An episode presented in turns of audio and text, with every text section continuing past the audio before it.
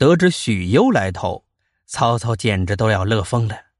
他已经脱鞋上床，当下连鞋子都没有来得及穿，光着脚跑出去迎接，一边跑还一边抚掌大笑：“哎呀，子远，你这一来，大事可成啊！”曹操在第一时间就迅速的对昔日的好友的价值做出了准确的判断。他知道许攸是袁绍由洛阳带至冀州的资深谋士。一直参与袁绍的执政和军事，一言以蔽之，此人掌握着袁军的核心军事机密，他的到来必定会给自己带来极其重要的信息，没准还能由此找到袁军的死穴所在。两个人手拉着手在营帐中坐定，许攸开门见山问曹操：“袁绍兵力很强，明公打算怎么对付他？”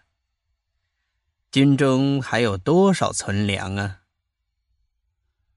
未等曹操想好措辞回答，许攸紧接着又提出了一个更为要害的问题：自家粮草能够撑多久？这是曹军一个绝不可外泄的绝密情报。曹操向来心机沉重，即便明知许攸是头盔者，也不肯一上来就露底，于是随口答道。还可支持一年。曹孟德呀，曹孟德，依我之言，绝没有那么多。许攸毫不客气的就戳穿了他的谎言。嗯，还可以支撑半年呐。曹操立即改口。许攸一听，立马生气了。曹孟德，你根本就不想击败袁绍吧？为什么还是不肯和我说实话呢？看来许攸对曹军的情况很是了解呀。曹操没有办法，只得笑着说：“哈哈，我先前说的不过是戏言儿。其实军中只有一个月的粮食了，你看如何是好啊？”许攸了解曹操的性格为人，他坚持要曹操吐露真言，不为别的，就是希望得到曹操的完全信任。见曹操已经脱下了伪装，并向自己请教破敌之策，他这才进入主题。明公孤军独守，外无援兵，内无粮草，情况确实不妙。不过，我有一计，不出三天。可保袁绍全军溃败。许攸此计和袁军的第二批军粮有关。这批由淳于琼等人押运的粮草运至前线之后，集中屯于袁绍大营以北的乌巢，并仍由淳于琼领兵守护。沮授深知这批粮草对于援军有多么重要。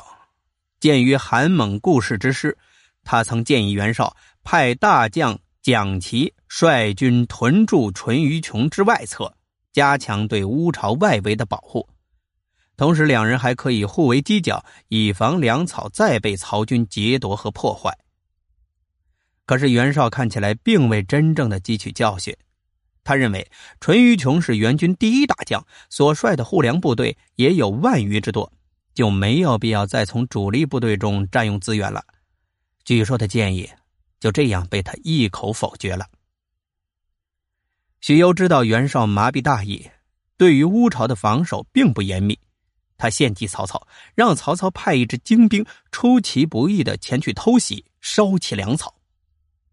曹操听后大喜，先前荀彧说过，敌情还会发生变化，在此之前，只要随时注意观察，就一定能找到合适的战机。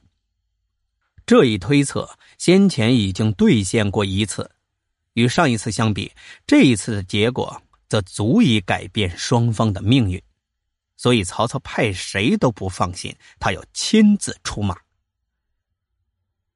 在留下曹洪守大营之后，曹操亲自挑选精锐步骑五千人，准备率领他们连夜偷袭乌巢。